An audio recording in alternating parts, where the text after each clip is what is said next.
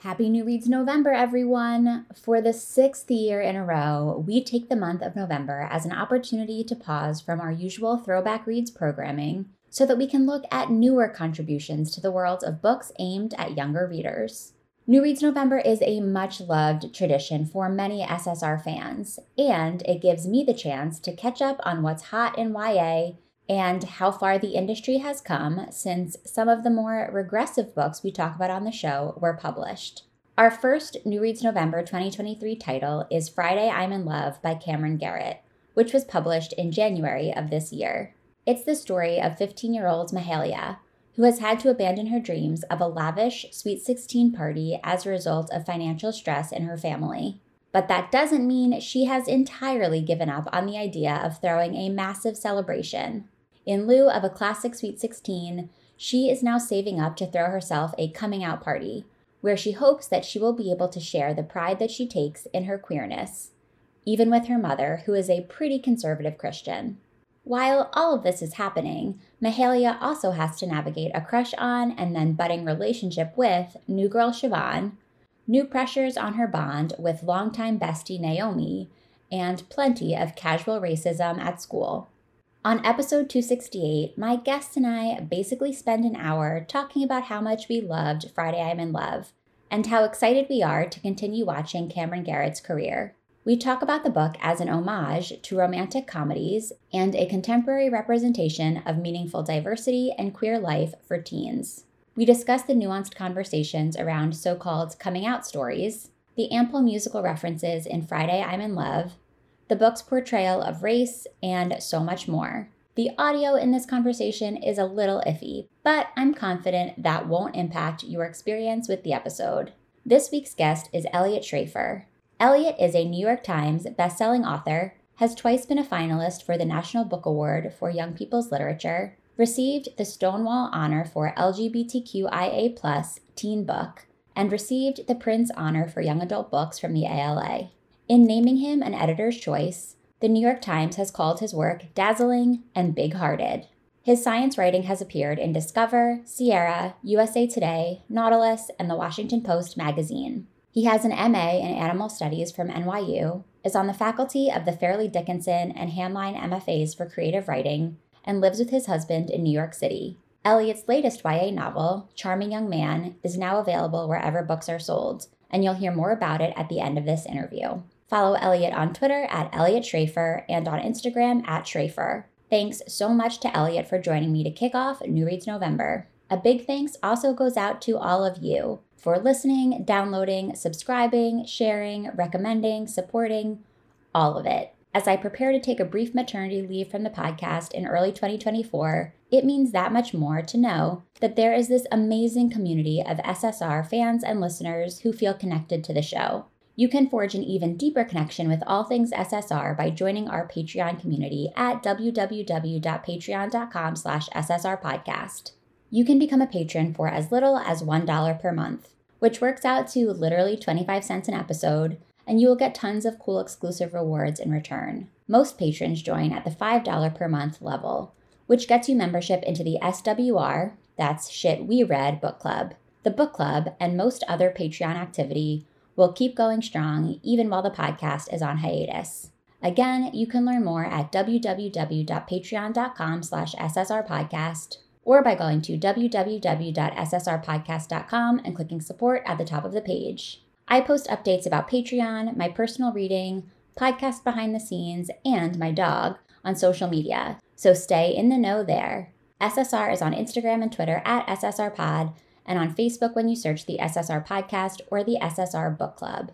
With the holidays suddenly on the horizon, I have the perfect gift recommendation for all of the bookworms on your list a present from Inkwell Threads. Everything I've purchased from my friends at Inkwell has been high quality and has quickly become a personal favorite of mine. Plus, you can get 20% off all Inkwell Threads purchases when you use code SSRPOD at checkout. Shop the whole collection of shirts, sweatshirts, tote bags, stickers, and more at www.inkwellthreads.com slash ssrpod and be sure to use code SSRPOD. Okay, listeners, it's officially New Reads November time. Let's go to the show. Welcome to the SSR Podcast. You may recognize SSR as an elementary school era abbreviation for silent sustained reading, but if you don't, that's okay. What it stands for here is Shit She Read. Each week, we'll crack the binding on an old school read written for kids or teens and talk about it from a kind of grown up perspective. We'll obsess over heartthrobs, relive the frustrations of middle school, and say an occasional WTF to a beloved author. If we haven't met yet, I'm your host, Alli Hoff freelance writer, lifelong bookworm, and lover of anything covered in rainbow sprinkles. So find your favorite reading spot and a glass of wine. We're about to revisit some literary throwbacks right here on the SSR podcast.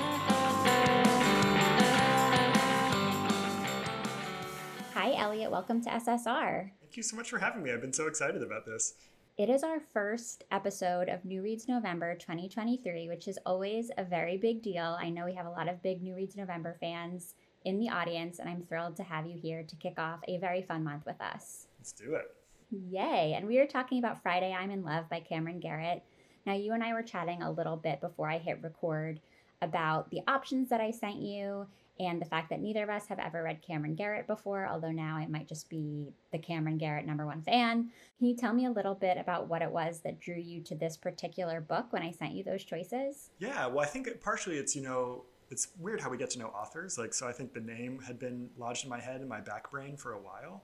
I'd just been meaning to get around to it. You know, I teach at Hamline and we have a, a program in YA writing where we it's a graduate program and I always try to like keep an, keep a finger on like sort of what kinds of books are up and coming and what kinds of authors have a great buzz, especially you know if they're early or mid career. And Camryn Garrett just keeps coming up. So also i just i also want to have camryn garrett's cover designer for every book that i ever have like the cover of friday i'm in love is just beautiful and so joyous and colorful and just makes you want to like sit down and it just tells you what experience you're going to have which i feel like the book delivered it just it just jumped out to me yeah i read a couple of blog reviews that were sort of joking about how like we know we're not supposed to judge a book by its cover, but it was hard not to do that with Friday I'm in Love. And the good news is that what's inside Friday I'm in Love delivers exactly what's promised on the cover. So in this case, judging a book by its cover was the right thing to do. Yeah, I'm so impressed by those those professionals whose full-time job it is is to take a full manuscript, distill it,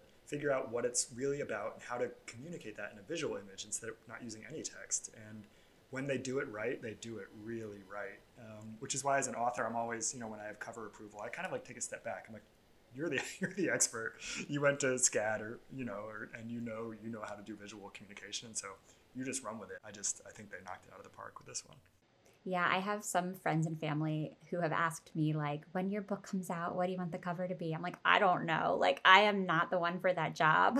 Somebody much more qualified than I am will, I'm sure, come up with something great. So I'm also always very impressed when people are able to apply their visual eye to a 300, 400 page book. Camryn Garrett is everywhere. I do think it's worth noting that when I put out the call for nominations for New Reads November this year, Camryn Garrett was the only author for which I had like multiple titles come in. So when I was sending options out to guests, there were several Camryn Garrett titles on there. So yeah, Camryn Garrett is everywhere. And I also discovered while I was researching her, she signed with her agent when she was 16.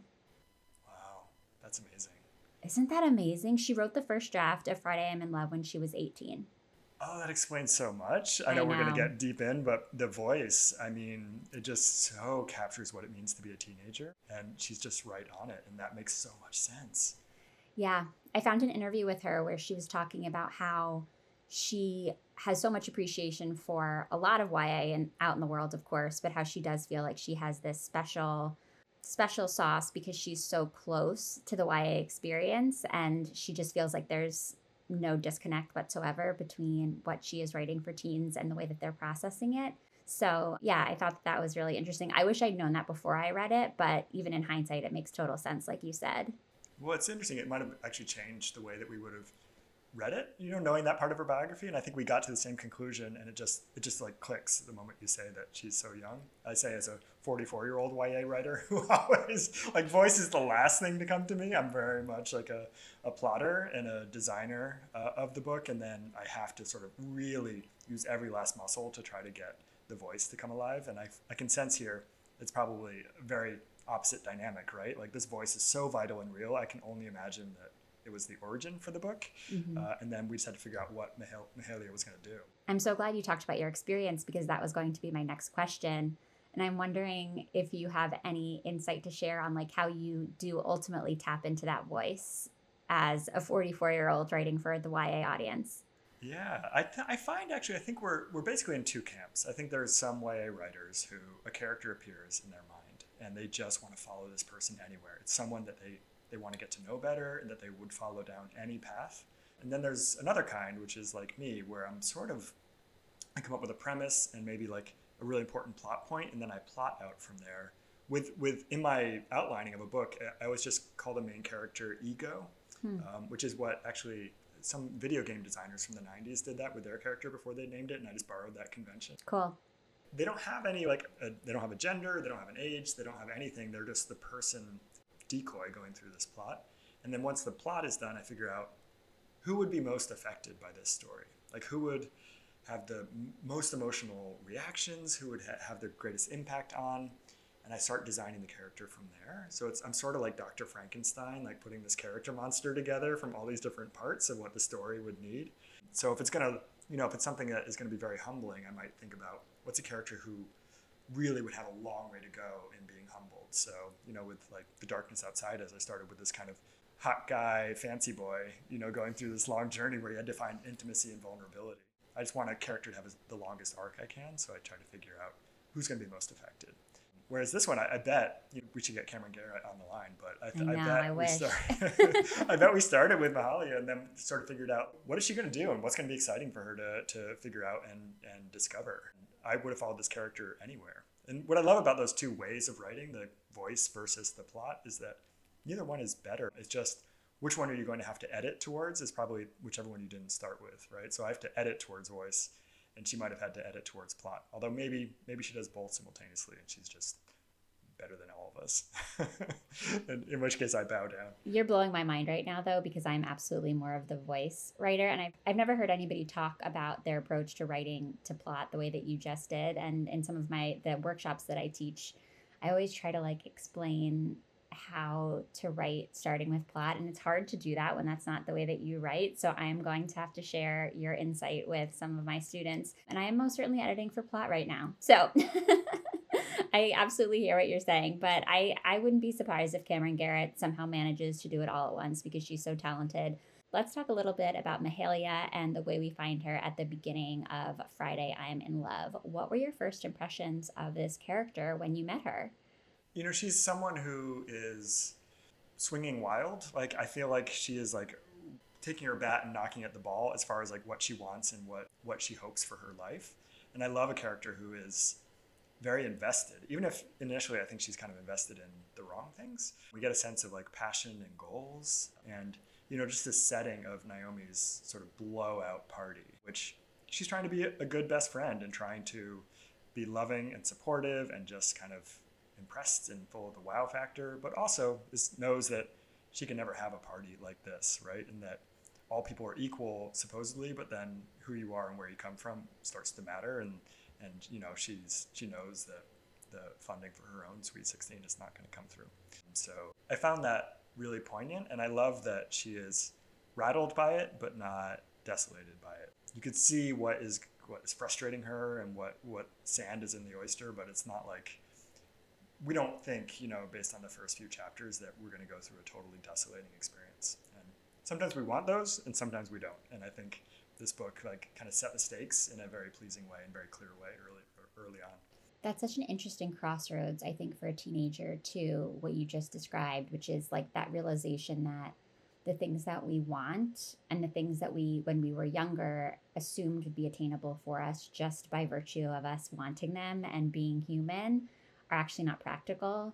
And Mahalia is sort of a unique case because we find out pretty quickly that her financial circumstances are quite limiting. And she's been aware of that for a long time. I think one of the really important things that the author has done in this book is offer a realistic, straightforward picture of what it's like to deal with financial insecurity and the pressures that that can put on a teenager especially when unexpected circumstances come up and even more help is required from that teenager. So while Mahalia like is I think a little bit more primed to absorb that reality that like she's not going to be able to have this big sweet 16, it still hurts and it hurts because she's seeing in front of her what her friend can have and she knows she can't have it. And I I loved Mahalia's self-awareness. I pulled out this one quote from the very beginning where she's reflecting on the fact that her mom promised her when she was 6 years old that she would have a big sweet 16, like that was something that she always sort of dreamed of. And she says, Things were different when I was six. We had way less money. It's taken her a long time to get us to where we are, but sometimes I want more. And I always feel like a total asshole about it. And she knows that she's not perfect. Like, she knows that she can be an asshole. And like, all teenagers can be assholes. And I just appreciate the fact that she's like, I know that this is something that I probably shouldn't want, but I still do. And that doesn't feel great. Yeah. I, I love exactly. I love exactly how she she can fess up to what she knows are undesirable qualities. Also, in this very like plugged in way that she knows what Instagram and Twitter would kind of think about it, right? Like what what archetypes she's falling into and what it what it means for the ways that people perceive her. Like one of my favorite quotes was I sound like a weird middle-aged guy going after a younger girl in a rom-com written by a man. Yes, um, so good. yeah, and like you could have stopped. You could imagine a less capable author just stopping with "I sound like a weird middle-aged guy going after a younger girl," mm-hmm. but then she adds in a rom-com, so it's like adjusting the tone of what it is. So she knows that this is not real-life skeevy guy. This is like the way skeevy guys are written, written by a man, right? So right. then it's also like the male expectation of what these like skeevy guys that actually we're supposed to love. So like all like it's like four different layers, right? It's almost like like Henry James or something to get to the get to the kernel of how she perceives herself. And she's not doing this like sort of easy, oh, I'm the worst, you know? It's much more like I love myself and I know that I am complicated and that, you know, people that love me are going to have to deal with it. And which makes us love her, right? I feel like Mahalia is at her best as a character when she is feeling awkward, which is such a skill as an author. Like, I think it's it's easy when writing an awkward character to lay it on a little too thick and to make it seem too klutzy and like too uncomfortable and to make the reader cringe too hard to enjoy the book. But I thought that Camryn Garrett struck such a great balance and it it had to do i would like to think with mahalia's self-awareness again like i keep coming back to that with her she's so aware of the way that she's making other people feel especially siobhan the love interest in the book and she's always like aware of like where she is in relation to siobhan and like how am i making her feel and so the line that you mentioned about like the rom-com written by a man that made me think of that because she's she's very concerned with whether what she's doing is right and whether what she's doing will be perceived as creepy or cool or like all of these things. So I just thought that was really well done and it took the edge off of what otherwise could have felt super cringy. When it helps too that we're talking about kind of queer characters and queer accepting characters. Yeah. So she's mentioning like inheriting this heteronormative archetype, right, of the skeevy middle-aged guy. But it's there's so many other elements that disrupt that because this is two two young women who are desiring each other. And so it kind of like takes us out of that kind of kind of like awfulness of, of what men sometimes often are like when they're pursuing women. And we get sort of a, a, new playground to like explore it with these two characters and i think it really helps. But she's still obviously churning through and processing everything that she has received about the way that romance is uh, is supposed to work. And you can see it getting in her way too right? Like there's so many moments where she could be leaping forward and she's holding herself back because of what she thinks she should do. Um, there's a lot of that kind of like is versus ought feeling with mm. her, like like who I ought to be, what I ought to be doing. I could see like you know if I were her gay uncle, I could see like sometimes you have to turn off the super ego, right, and just and just be, and not always think about like what you ought to be or what you ought to be doing. I think that is very much part of the journey of this book too. Yeah, one thing that I I didn't quite understand, and if I had like any criticism or question about this book, I think this would probably be it. I didn't feel like I knew if Mahalia had been in other relationships before, except with like Bible Camp Isabel, I think is sort of like the she's the butt of the joke, like the first girl that Mahalia ever kissed. And I I wish that I had known better if she had dated casually anybody else before Siobhan because I was so enjoying those moments of awkwardness and those moments where she's like trying to figure out how her behavior should or should not fit in with these heteronormative norms that you were just describing and it would have been helpful at least for me to like understand if she was totally new to dating. But yeah i mean if that was my only critique like camryn garrett you don't need any thoughts from me.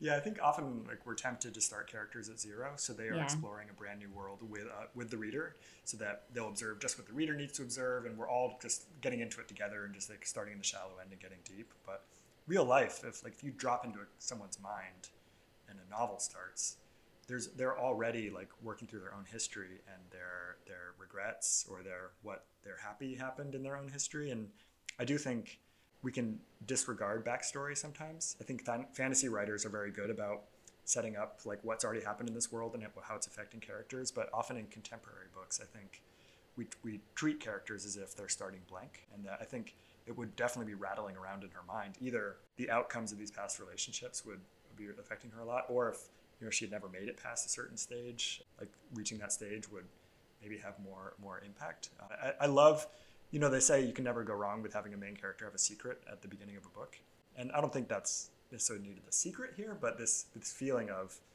oh no, it's repeating, right? That teenagers go through all the time of like, well, I effed the last one up, and now I'm going to do it again. You know, classic um, me. yeah, exactly. And I think there's so many things that are entirely like we are living inside a real human when we're reading Mahalia. That that's just another element that if it were there even more, I think we would also have it have it there. Yeah, those are great points. So she's at Naomi's Sweet 16 at the beginning of the book. She has this very brief meeting with a girl she's never seen before in the bathroom. We find out that this is Siobhan, the love interest. And in sort of debriefing Naomi's party with her, and Naomi, side note, I don't think we mentioned this, is Mahalia's longtime best friend who is quite a bit more affluent than Mahalia, but they share some things in common in addition to like just being friends and a shared history and all of those things. They both are black in a school that seems fairly white. And so while they have these differences in class, they tend to like kind of wink at each other at some similar moments when weird comments are made about race and To Kill a Mockingbird in class and school. And I really appreciated the fact that Camryn Garrett included moments like that in the book. But in unpacking Naomi's Sweet 16, they get this idea that Mahalia, even if she can't have the big Sweet 16 that Naomi had, should maybe have something, and maybe it should be what she's going to call a coming out party. And I read different takes on this when I was researching and just kind of like getting a read on what people had thought about Friday I'm in Love. And I was wondering about this as I was reading because what I've absorbed in previous years of doing New Reads November is this movement away from coming out narratives. And I've heard about this in like the adult space as well, but I think it's especially relevant in YA books. And some of the reviewers that I came across with Friday I'm in Love felt that resistance where they were like, I thought that we were kind of past this whole coming out narrative. Like, we just want to see teens being teens, being queer, not having to worry about coming out. Whereas others felt like this book was kind of a workaround to that because although it technically does have this coming out element, Mahalia is really just living her life. Like she's very confident in being queer. She isn't hesitating about whether or not she's interested in Siobhan. She just wants to be able to fully declare herself and especially be honest with her mom about her sexuality. So I'm wondering if you have any thoughts about that because I do think that this conversation about like where we are in YA lit with the coming out narrative is an important one. And as somebody who is in this space and writing in this world, I would just be curious what you have to say. Yeah. I honestly, I loved it. I thought it was a wink to the situation that YA is in around coming out because, you know, debutante balls, sweet 16s, quinceañeras, those are all coming out ceremonies that feasibly straight kids or bi kids or, or gay kids all do as a way of like announcing that I'm coming out as an adult in the world, like as someone who is a sexual being who is available to others. Like debutante balls kind of take it in an icky direction, in my opinion. Yeah. I'm ready. exactly. Come at me, boys. Um, like gross. But I think it's you know the fact that like coming out is doubled here, both as coming out about her sexuality, but also like coming out as a 16 year old human who is who's now an adult in a lot of people's eyes. I think it was so clever, uh, and I really loved that the way that she did it. And I think we can be really dogmatic in YA about the things that we're allowed to do and not allowed to do. And I think you know when as long as you're thinking about it deeply, um, that breaking a lot of that dogma is great. And I think we all have to come out repeatedly. It's not like it even just you do it once. Like you come out to your best friend and see how it goes, and then you test the waters with, with a larger group of friends, and then you have your parents, and it's something that's on actual teens' minds a ton um, when they're LGBTQIA plus. So to say that that trend is over, like we're moving on to other books, is maybe doing a disservice to the actual readers, and instead it's this echo chamber that we YA authors can get into about like what's cool, like what are we supposed to be doing, which is doing a disservice to the actual people these books are for. So I I loved it, and I thought it is time to have like a self-referential take, and I think she was so knowing. I don't think it was like a cynical choice on her part, but I think the book is the right book for now about how to come out and what it means. Mm-hmm. I mean, it would be ideal if we could live in a world where people didn't feel that they had to come out again and again but to your point, I think that's exactly what this book is trying to say. It's just dressed with a little extra party and music because Mahalia again and again references the fact that like the default in our world is straight. Like straight people don't have to come out as straight and that is messed up. Like why should she have to? And that's a conversation my husband and I have all the time. Like like I hope that our kids don't feel that they have to come out, you know, in 18 years, whatever it is. But I think like to pretend that that's how it is for every kid now, like you said, is a disservice because there are kids living all over this country and all over the world who maybe don't feel that they are in a position to not come out and they maybe need a little extra boost of confidence that Mahalia can provide in the form of this book so that they can do it in a way that feels good to them. Yeah, I thought a bit about the um, HBO show, which was unfortunately very short lived, Generation, mm. um, where it's part was the West Coast feeling, but also like a cast that was largely queer, and at the very least, certainly like queer knowledgeable and queer accepting. What it what it does to like live in this book, right, where coming out is sort of like not not the way it might be in the actual readers high school where it is a huge event here it's more of a minor event that you could disregard or you could actually say screw it and have a big party for it and i think that's one of the things for young queer readers is reading a book where it just has a different stance towards coming out than that what they knew you know looking way back so books like David Levithan's Boy Meets Boy back in 2004. And what that book did by saying, no, we're, we're, we're going to skip all the trauma narratives. You know, that David Levithan talks a lot about how like he grew up reading like there had to be a car accident or someone died at the end, like if, if they had gay characters.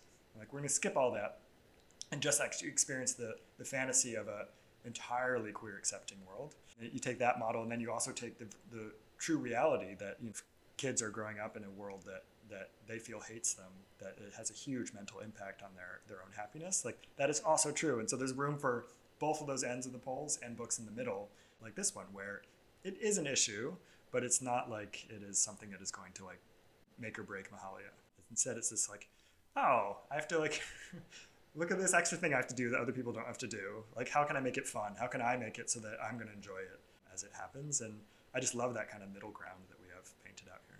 We'll jump back into the party planning and the fun of it all. But while we're on the subject, I did want to jump ahead a little bit to touch on the conversation that Mahalia does ultimately have to have with her mom, which is, I would say, the closest thing to that traumatic coming out moment that David Levithan was trying to avoid in Boy Meets Boy.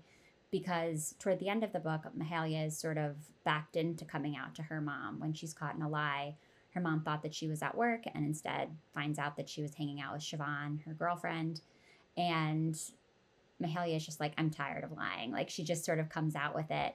And her mom, who we know from the beginning, is very involved in church and pretty conservative in a lot of ways, does not react in a way that I'm sure Mahalia would have liked. I pulled out a couple of the quotes that she said. She says, I think that you're too young for all of this.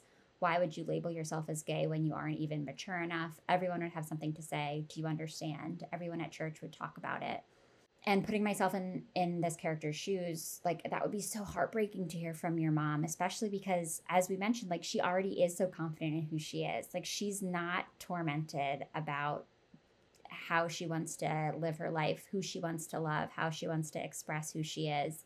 But it's just this one person who she's been afraid to talk to about this who is unfortunately reacting exactly the way that she thought she might. What did you think about that scene? Yeah i, I thought it was really well laid out um, because I think, you know, who's going to give you a bigger gut smack, even for the most minor thing, than your parent? You were once a small child with this person, and that any one criticism carries this outsized impact. Uh, and you could sense that here. And I think one of the things that Camryn Garrett did so well was made, although we, the reader, are on Mahalia's side in this, like made the mother's arguments reasonable or at least human, you know, that we, we got where she was coming from, what she saw as the way the social world worked, because she doesn't have access to sort of the actual real teen life that Mahalia is living with, with Siobhan and Naomi.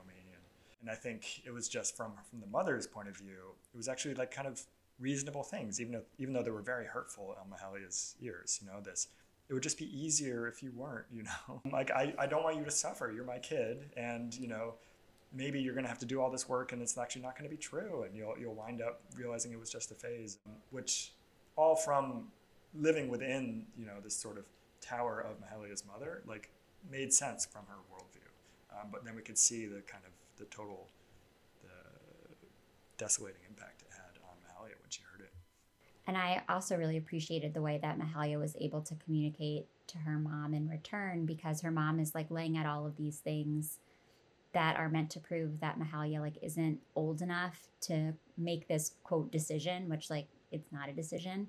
But Mahalia is like, right, right, right, except that I'm paying bills, I'm working, I'm an adult in every other way.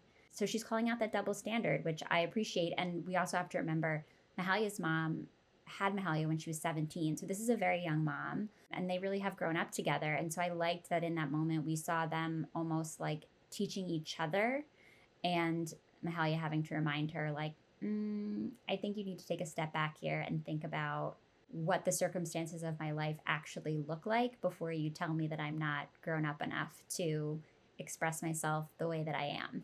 Yeah, and sexuality is one of these things that it comes from within, and, and when you realize that you're LGBTQIA plus, like nothing shows on the outside that you've had this realization. So, you think about like for a parent, you've raised this person and especially when they're close in age like you feel like you really know them inside and out. So her mother feels like mahalia is like as close to being herself as, as she could imagine. And all of a sudden there's there's a secret there's something you didn't know. Uh, and like i think that's the moment that happens can be really shocking and, and explains a lot of the negative reactions that parents can have because they feel like no we know everything i know everything about you and i know this we've never, never talked about this like this can't be true i think it's this kind of disbelief that that she has I, I think that tension between you see me as an adult, you see me as a child is something that is threaded through. There's also this great part where she talks about how adults want us to be children and adults at the same time. And she goes on to say uh, they want us to be good at school and do a shit ton of stuff outside of it just so we can go to college, even if we don't want to, and join the world of the rest of them who only complain about their jobs and debt and taxes all day.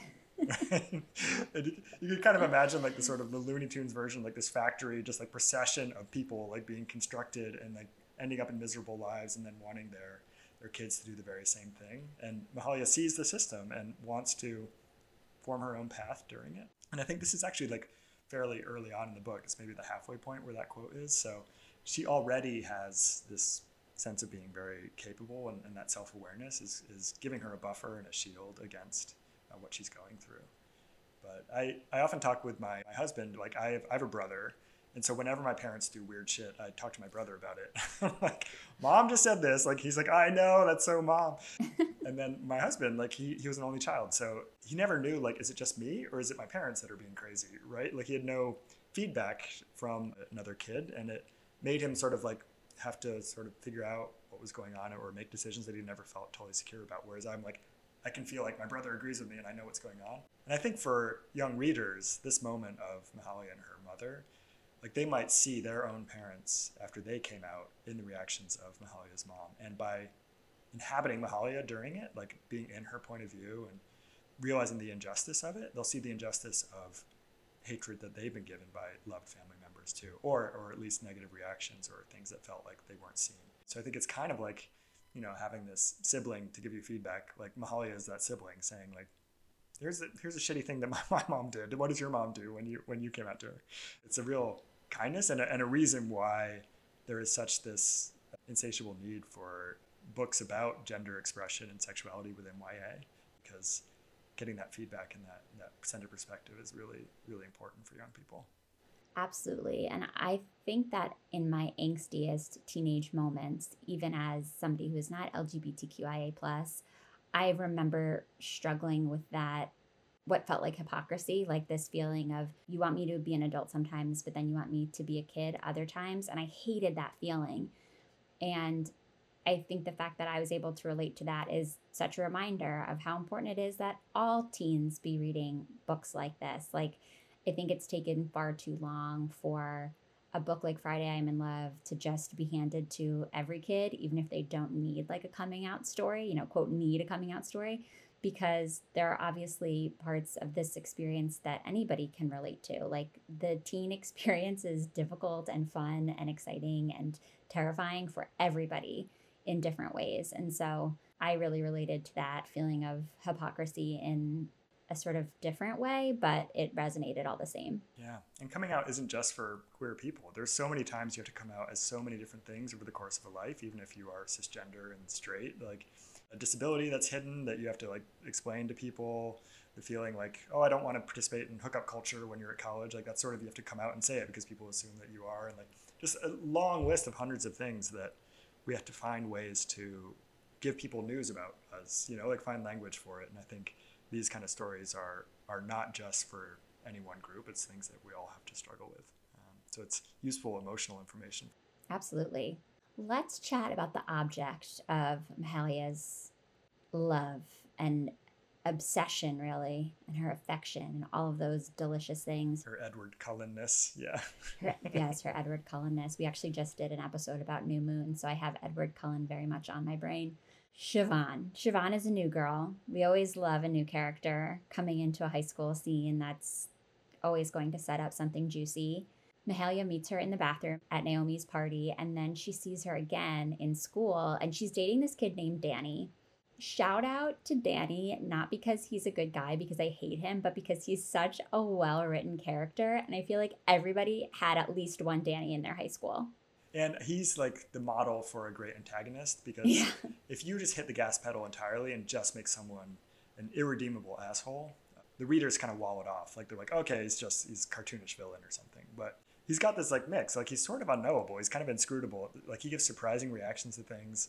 He's a really hard character to put your finger on. And so I think we're always sort of sensitive to him because we don't quite know what's going to come out next from him or exactly why Siobhan is, is hanging around him and Siobhan's own choices um, are really a big part of it too. Yeah, he's he's sort of a class clown a little bit, but not so much in a goofy way, more in just like his opinions. Like it seems like all of his classmates are used to him just airing his obnoxious, ignorant thoughts without much care for how it might be received by other people. He just has no filter, and his classmates, whether they agree or don't agree with his opinions, seem to just kind of like laugh that off. Like, oh, Danny, you know him. Like, he always just says what he thinks. And Mahalia is paired with Danny and Siobhan for this history project where they decide that they're going to study the electoral college and danny of course takes this opportunity to be like this isn't political like stop making everything political and you just know you know exactly what Danny's parents are like. You know, I was gonna say like I can picture Danny's dad, but I don't want to put it all on his dad. Maybe his mom too. I can just picture their dinner table. Like, oh, it's his dad. It's yeah, it's his dad. I'm glad it's not just me. You can picture what they talk about at dinner, and like Danny's coming in hot at school, and he's like he you know like hates cancel culture and. I'm trying to think other things about Danny that will give listeners an idea of the kind of dude he is. He has a thought, and so he gets to express it, right? Like, yeah. like such a portrait of certain very common kind of maleness. Like he's just like you know i'm sure he's a man spreader it doesn't come up in the book but i'm uh. sure he like takes up more space than he should. And he's just like you know, i get to have a viewpoint. And because he says it so confidently and so emphatically the whole class laps it up right? Which is what why you get so many like miniature assholes coming out of high schools. Whereas like this is a book about desire between females. And so he's a great model for kind of like yeah that icky dank pond of high school maleness that's in the background. Like, who wouldn't choose Siobhan over Danny? Right. And we learn later on that, that Siobhan has attached herself to Danny because they met over the summer and she was feeling lonely and like a fish out of water, having moved from Ireland. And he, because he's so confident and like knows everybody in town, he was a very comfortable person for her to spend time with. And that makes total sense to me. Somebody who isn't confident in their own skin and is sort of figuring out the social scene in a new place would absolutely be drawn to a kid who can help her get connected and make life a little bit less scary in a new place. So that totally tracked for me.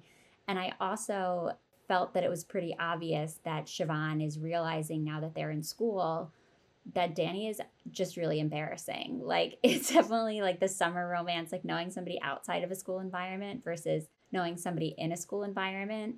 Because in addition to being, we find out later, queer, Siobhan is also mixed race. And so Danny has a lot of just like horrible opinions about race. He just says a lot of like ignorant things in school about whiteness. Like there's this whole conversation about To Kill a Mockingbird that I, as a kid who I hate to admit, like participated in conversations like that as a white kid growing up in white suburbia, you know, Siobhan is embarrassed by him as somebody who has a black parent and is trying to figure out her own racial identity. And you can just like feel that inside of her of like, this guy seemed really cool over the summer. And now I can't believe that I have attached myself to him. I thought that was one thing. The, the book's treatment of race was like, gave me a lot of hope um, yeah. Because it was not like I, you know, growing as a teenager in the 90s, like we were colorblind was like the way that we're supposed to be, right? Like we don't see race, like no one, no one has, you know, we don't talk about it, we don't think about it, we just see everyone as human. And that was what seemed like the model of goodness and like actual like racial justice was just ignoring it. Which yeah. now obviously we're like much further beyond that. And I think this model of it comes up a lot. Like someone, if someone is white, it's acknowledged. If someone is black, it's acknowledged. If someone's biracial, it's acknowledged without ever having to be the foregrounded subject of the book. It's just something that the character is aware of and that the book is aware of, and that it's, you know, casual racism happens and it's not like the plot screeches to a halt and we have a big chapter where we investigate it. It's just like acknowledged and, and moved on, but pointed out and observed, and so that it becomes part of the fabric of the book, which I think is such a, uh, a wonderfully like kind of light and realistic hand to take around depictions of racism in teen life. Kind of like how what we were talking about with sexuality earlier, that you know it can be part of the fabric without being the subject of the book either. And I think you know like there's one observation she makes. It's just so funny, right? She says she dances like a white woman in a commercial for some questionable medication. I, like, I, can picture it. I can see the dance, and now we know like Mahalia has seen that. I'm like, oh, that's a white woman dancing in a in a pharmaceutical ad. It's just like this like and it's just dropped in the and the book moves on but it's an observation around race which we're all making uh, all the time but without sort of a sense of like anxiety or, or like this heavy handedness to it. Danny's presentation too is like, yeah, here's a racist guy. And this is like, we all encounter them a lot. We all are racist in some degree, right? So it's a way of like seeing ourselves or seeing other people through his character too. Yeah, Camryn Garrett actually mentioned in one of the interviews that I found that this To Kill a Mockingbird scene was inspired by something that actually happened to her when she was in high school. And she felt like it was really important to acknowledge moments like that that authors that YA authors are often quick to like cut out of a book because they seem small or silly. But she was like no I understand that for a teenager a moment like that can feel definitive and crucial. And I was happy that those moments made it in the book as well. And I I would imagine that the way that the kids in this book talk about race to some extent talk about sexuality as well is very similar to the way that real Gen Z kids talk about race and sexuality. And that comes back to what we were saying at the beginning, which is that Camryn Garrett is very close to all of this. So that makes sense. Yeah. It was kind of like, it was a moment where I, I often think as I'm reading a book, just as a writer, I sort of think like, what's, what, what is the author doing and what are they pulling off here? And the way, the facility it has with the kind of presentations of sexuality and race and just the awareness of the way that you know 21 year olds or 18 year olds talk about it now made me realize like this is something like I am I am 44 like I, I couldn't pull this off right? I couldn't.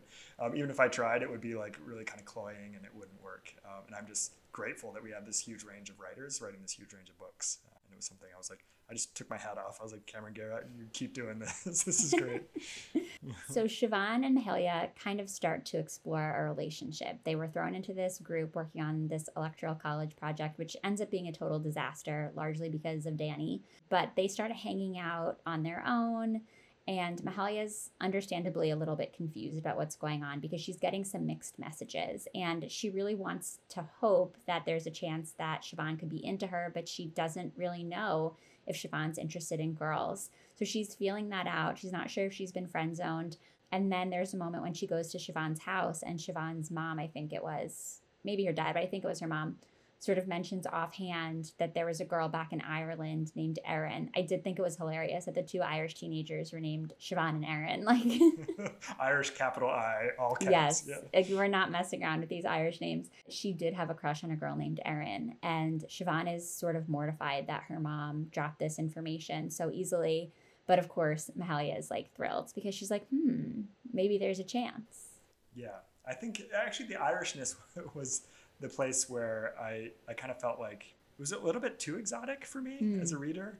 I think there's always often in rom-com convention, and maybe this is kind of a nod to it, there's this way in which the, the British or Irish or Scottish person is just dropped into an American scene because it's it sounds really great and it's like something desirable about people that come from there and they have this sort of sense of humor. But it felt like it almost like was operating in a different book. The fact that this that Siobhan was from Ireland, it didn't really feel like it it impacted who she was in any significant way, and it just like sort of was a like a little extra thing you could pour in to add desirability to her. But at the same time, it also I think maybe made her a little bit more inscrutable to Mahalia. Yeah. That like, how do Irish people act and how do they deal with sexuality? I don't know. Like maybe this it made her sort of like harder for her to read, which is the central vehicle of this book, right? This romantic tension of not knowing what someone actually is going on in someone's mind and if they desire you or if they even desire girls at home, which maybe the Irishness helps. That's a good point. I hadn't thought about that. And and then Mahalia is especially confused when Siobhan gets drunk and starts like complimenting her boobs and like saying a bunch of random stuff. And she's like, okay, what is going on? So it takes a while for them to sort out their feelings for each other. But unsurprisingly, the two find themselves drawn to each other and they start dating. I won't give away all the details about like how it comes together and how they start to form a relationship, but I do think it's we're talking about the fallout between Naomi and Mahalia that follows this relationship between Siobhan and Mahalia because I think it's something that most teens can relate to. Just the the thing that happens in long-term platonic friendships when one or both friends gets into a romantic relationship that they just like can't stop thinking about and i just thought that that was really well done here like friend breakups are so painful and i think they're too rarely they're too rarely covered with the respect that they deserve. I think we are like sort of raised on this idea that when you have a romantic breakup, you can stop your life but sometimes friend breakups are just as devastating and require a similar slowdown in life. And that's what happens here. Like Naomi and Mahalia basically stop talking for a time because Naomi is sick of hearing Mahalia talk about herself and talk about Siobhan and talk about her party and talk about how she can't afford the party. And she's like, I've had it. Like, you never ask me any questions about myself. And I feel that about my adult friends sometimes too. So I was like, yes, Naomi, like, thank you for calling her out. And here again, we have our main character as an imperfect person, which is so refreshing. Yeah. And I, there's also this presumption that when a romantic relationship happens, that it, it automatically moves to the front of the queue as far as where your attentions lie and who you're intimate with and who you care most about. And I think that's what can be so heartbreaking about a, a teenage friendship when the first important romance happens, when the best friend gets sidelined, that it's almost as if they were they were just filling a role as someone waited to have a romantic connection to someone, and then they got pushed out um, as a result of that. And I think that's something that teens go through so much that first feeling of it. And in a way, it's I think it's something we have to think about a little bit more, right? Like this sort of presumption of I, have heard it phrased like amatonormativity, the like mm. that that romantic attachment should be the first priority in everyone's lives, which is something that YA books often just duplicate and reinforce unquestioningly. But that maybe you could live a life in which your friendships are totally fulfilling and the most important thing, and that romantic relationships, if they exist, are are second and third priority. It's kind of like we're we're hinting at it in the situation here in this book. I don't think it's directly addressed, but I don't know this this assumption that that romance is the be all and end all, which you know pop music tells us, you know, like you're not complete until you find this person, right? And I think that does a real disservice to these best friendships, which can be totally fulfilling and wonderful. Absolutely. What did you think about all of the music references? Too much, just the right amount? I know people can have strong feelings about this. so I don't I don't. I'm not even on Spotify. I, uh, Wait. so I don't on. go and track down. I, I listen to music. I don't think I've met somebody in a while who's not on Spotify. That's cool though. Yeah, I listen to albums. Like I listen to like I, I stream an album, but I don't uh, go to playlists on Spotify. Okay. Yeah, so I'm not the type of person who like when I'm reading a book like gets the playlist that will go along with it. Although I totally get why people would. Um, but I thought they were all introduced so lightly, and I think my favorite part was when Mahalia was trying to design a playlist to, to sort of woo Siobhan, and she and Naomi are going back and forth about the quality of the different songs. So and cute. It's just so eviscerating and so funny. I think there was one note. Uh, I think Sade is sort of for parents to grind to at parties and nothing else. Sorry. No, Yeah, they like, write these little know, notes. like, yeah, yeah, exactly. They have these notes back and forth about like, nope, nope, that's not going to work. What are you thinking? No. And in a book that's you know named after a really famous '80s pop song, it was really welcome to me. And um, even like even I knew you don't put Sade in a on a mix unless you're like really already deep in it. It's a step too far, Mahalia. Step, step back. Yeah, I also love the playlists. There were a couple like borderline kind of musical number moments that I wasn't sure how to feel about, but then I found in the interviews with Camryn Garrett that she wanted to write a queer homage to teen rom-coms and one that she mentioned specifically was 10 Things I Hate About You. And once I got that reference, I was like, okay, I sort of understand a little bit more why there was this emphasis not only on Mahalia's love of music, but on like people actually singing to each other in the middle of the school day. So that put it in context for me a little bit more. Yeah. I mean, using music in any novel is so dicey because the rights Yeah. are really expensive. So I have actually a couple manuscripts where I had lyrics quoted, like just the way people do. Like they talk about a lyric that means something to them. And like conversations with my editor, like we, we actually can't do this. We can't afford it. Like a movie like 10 Things I Hate About You can afford to license music, but books in general can't. And so you wind up doing this dance where the title of a song can be mentioned, but you actually can't do the, the contents of a song. Uh, you can't write them down. So I think this this book kind of managed the dance too. Like we sort of point at the song, but we don't actually sort of have characters quoting quoting it to each other. You know, some people like live their lives with a soundtrack of their own making. You know, and I think uh, it, it felt really believable. Yeah, I mean, they definitely bought the rights to Friday I'm in Love. But other than that, I think you're right. They probably got away with a lot. And I liked that Mahalia loved music and loved old school music and that that was something that connected her to her dad, which is a whole other complicated relationship that we don't have time to get to today. But that was something I related to. Like, my dad and I share a lot of musical interests, and that's something that makes me feel very close to him. So I thought that was really sweet. So, something that we like to do on New Reads November as we wrap up our conversations about each book is consider what this new YA title that we've read is telling us about the progress that YA has made as a genre and and how the book that we've chosen to read for an episode compares to books that we read when we were teenagers. I think we've kind of hinted at this throughout our conversation, Eliot, but I'd love if you could kind of wrap things up by just sharing your thoughts. And I know you have a unique perspective as a YA author yourself, but what do you think Friday I'm in Love specifically is telling us about the change in the YA category and especially how far we've come since you and I were teenagers reading books? I was a teenager when Bush v. Gore happened, which is the history project they're doing in this book. so I was like, they, treat it as if it could have been like, you know, the Crusades, right? It was this like ancient event. And I was like, oh, I voted in that election. Um, it was Bush v. Gore.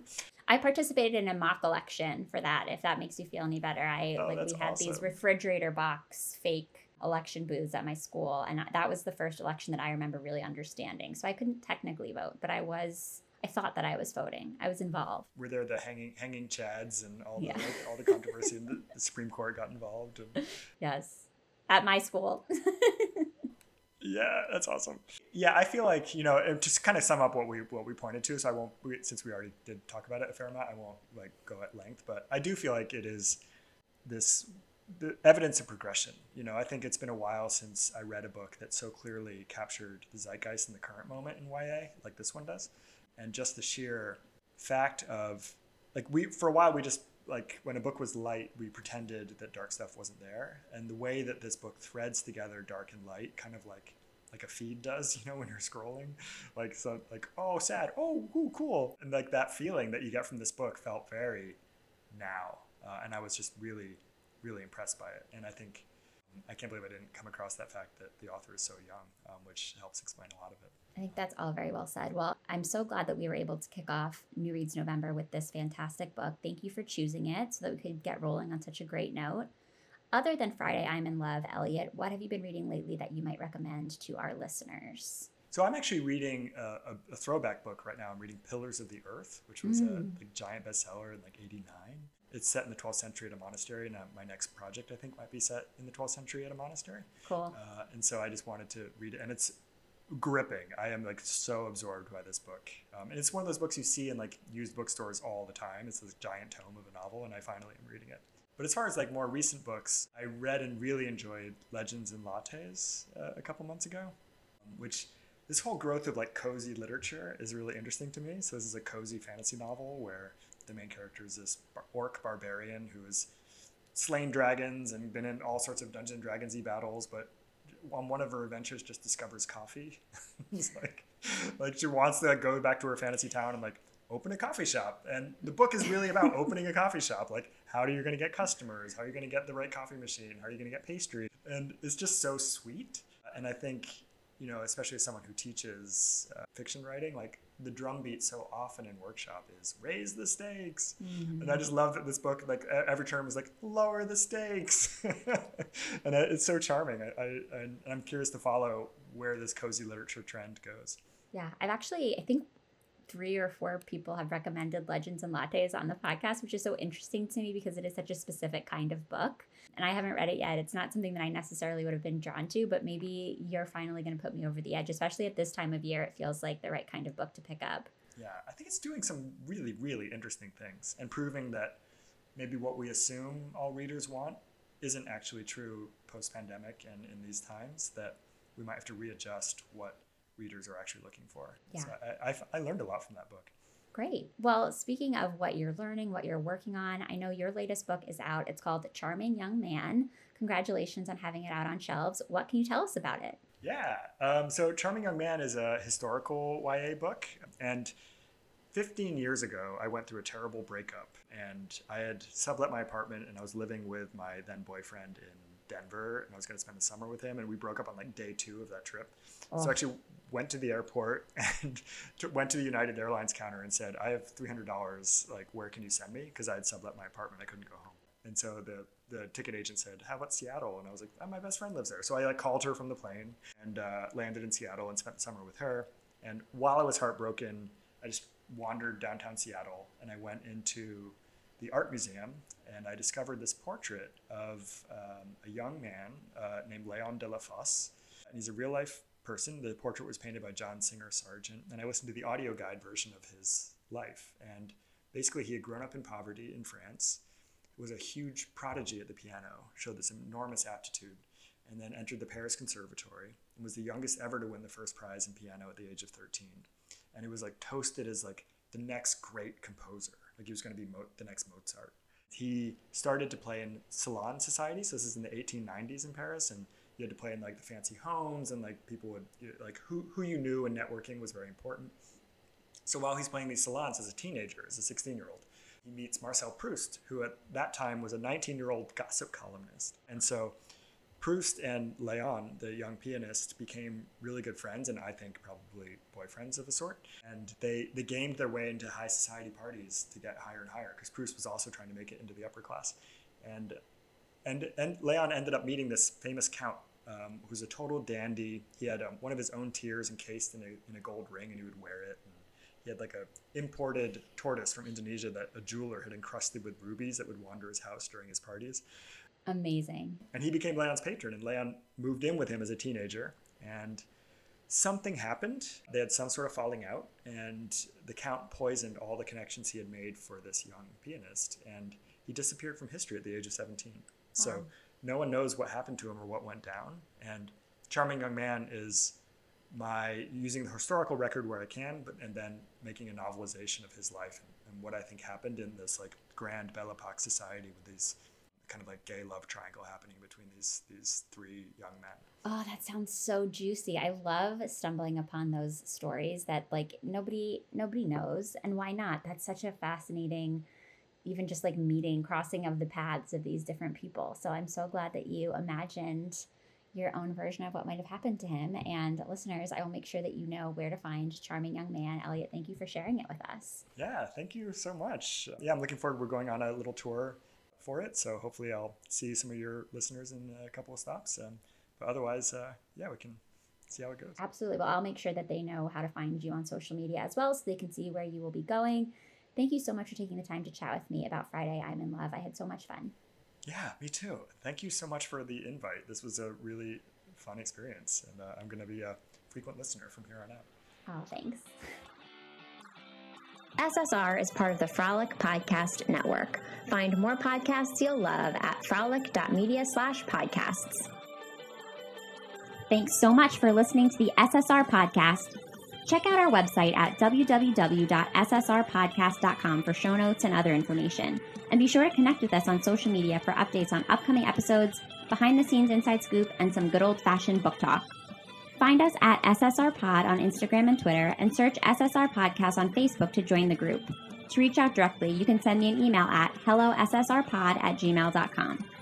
If you're loving the show, it would mean so much if you could subscribe, leave a five star review, and share your thoughts with a comment. And don't forget to tell your friends too.